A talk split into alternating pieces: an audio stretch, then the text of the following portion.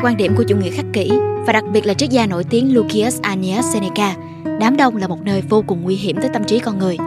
Chúng ta có thể dễ dàng thay đổi quan điểm của mình vì đám đông, bị dụ dỗ bởi những thói hư tật xấu từ đám đông và trên hết tất cả là việc đánh mất đi chính bản thân mình khi ngập lặng trong một đám đông hỗn loạn. Do vậy, trong bức thư số 7 mà Lucius Seneca gửi cho người bạn Lucilius của mình từ bộ sách Seneca, những bức thư đạo đức, ông nhấn mạnh quan điểm rằng hãy tránh xa đám đông, tránh bắt chước những người xấu dù họ chiếm phần lớn của thế giới. Tuy vậy, vị triết gia thông thái cũng không quên nhắc tới một điều quan trọng khác đó là đừng ghét cả thế giới chỉ bởi họ không giống bạn. Vậy nên, hãy cùng Spiron Books chúng mình chiêm nghiệm những triết lý về con người trong đám đông ở phần tiếp theo của video này và thấm nhuần những tư tưởng khắc kỷ quý báu được đúc kết từ hơn 2.000 năm trước. Và đừng quên rằng, nếu hứng thú với triết học khắc kỷ, hãy ghé qua phần miêu tả và đặt mua bộ sách Seneca, những bức thư đạo đức nhé. Còn bây giờ thì chúng ta hãy cùng nhau bắt đầu nội dung của bức thư ngay thôi nào. Bức thư số 7 Tránh đám đông Seneca gửi Lucilius Bạn thân mến, bạn hỏi điều gì cần tránh nhất trong cuộc sống này? Đó là đám đông. Không mấy ai có thể an toàn trong ấy cả. Đương nhiên, tôi không phải một trong số những người đó. Luôn luôn có một vài tật xấu trở lại với tôi mỗi khi ở cùng đám đông.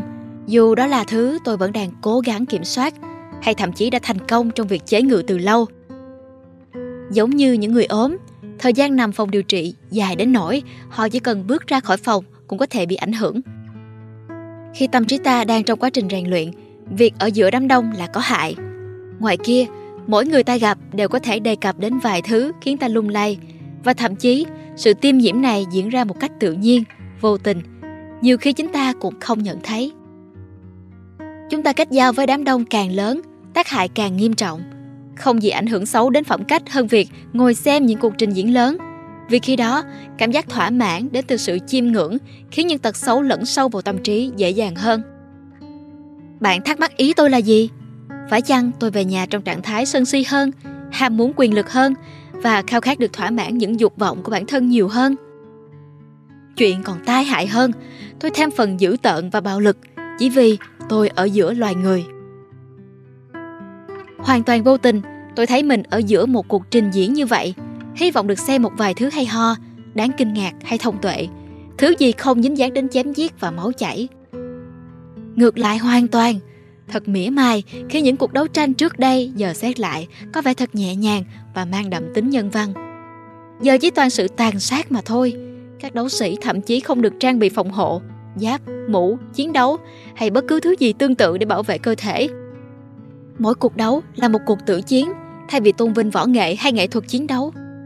Trớ trêu thầy điều này lại khiến mọi người thích thú hơn rất nhiều. Tại sao lại không? Không có mũ chiến đấu, không có khiên để ngăn chặn lưỡi kiếm. Sao phải quan tâm đến việc phòng thủ, đến kỹ thuật chiến đấu? Tất cả những thứ đó chỉ để trì hoãn sự chết chóc. Buổi sáng, các đấu sĩ bị vứt vào trường đấu với sư tử, gấu, những con vật hung dữ. Đến buổi trưa, họ tự giết lẫn nhau, kẻ vừa giết một đối thủ khác rồi cũng sớm trở thành nạn nhân. Chiến thắng chỉ làm chậm cái chết hơn đôi chút. Con đường duy nhất để ra khỏi đấu trường là cái chết. Nhưng chúng là những kẻ trộm cắp, giết người. Vậy thì sao? Nếu hắn là kẻ giết người, dù đương nhiên hắn phải chết để đền tội, điều đó liên quan gì đến bạn? Điều gì khiến bạn nghĩ mình xứng đáng chứng kiến cái chết của hắn? Giết nó, quật chết nó, thiêu nó Tại sao trông chúng quá hèn nhát khi đứng trước lưỡi kiếm vậy? Tại sao không dũng cảm lên? Tại sao chúng không sẵn sàng cho cái chết? Dùng những sợi dây trói kéo chúng vào trường đấu và để chúng lao vào nhau với ngực trần không khiên giáo chống đỡ. Khi nghỉ giữa hiệp, cắt tiết thêm vài thằng, đừng để khán giả mất hứng. Bạn biết không, nhân nào quả nấy, những thứ xấu xa chúng làm sẽ dán trả lại chính bản thân chúng. Ơn Chúa, khán giả, những người chúng đang khơi gợi sự hoang dại, thường không đủ khả năng học được điều ấy những người mà tâm trí còn non trẻ chưa đủ khả năng điều khiển và làm chủ hành động thì nên tránh xa đám đông vì rất khó giữ vững bản thân khi ta ở trong đám đông ngay cả Socrates, Cato hay Lalius cũng nhận thấy sự lay động trong tâm trí họ bởi những suy nghĩ quá khác biệt của đám đông. Còn chúng ta, những người chỉ mới bắt đầu quá trình rèn luyện của mình, chắc chắn sẽ không thể chịu được sự ảnh hưởng từ những thứ lệch lạc ấy. thói đam mê hưởng thụ hay sự tham lam gây ra rất nhiều tác hại.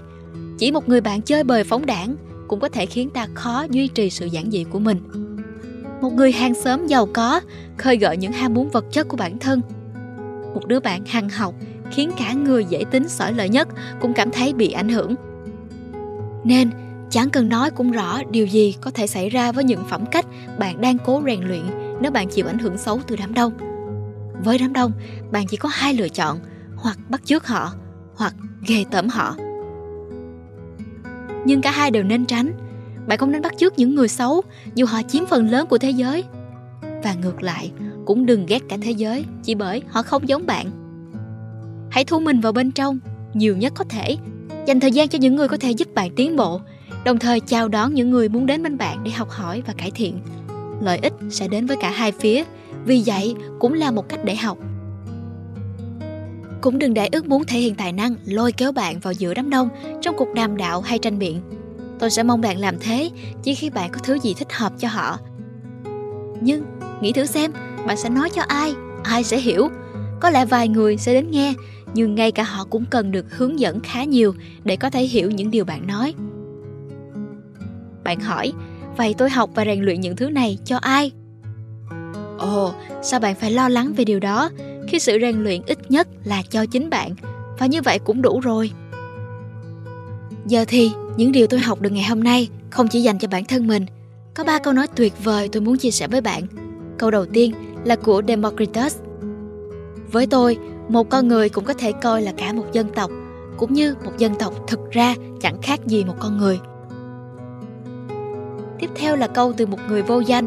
Khi được hỏi tại sao dành nhiều thời gian và công sức cho một môn nghệ thuật hiếm người theo dõi, anh ta đã trả lời Một vài người là đủ, một người cũng đủ, thậm chí dù không có ai cũng vẫn đủ.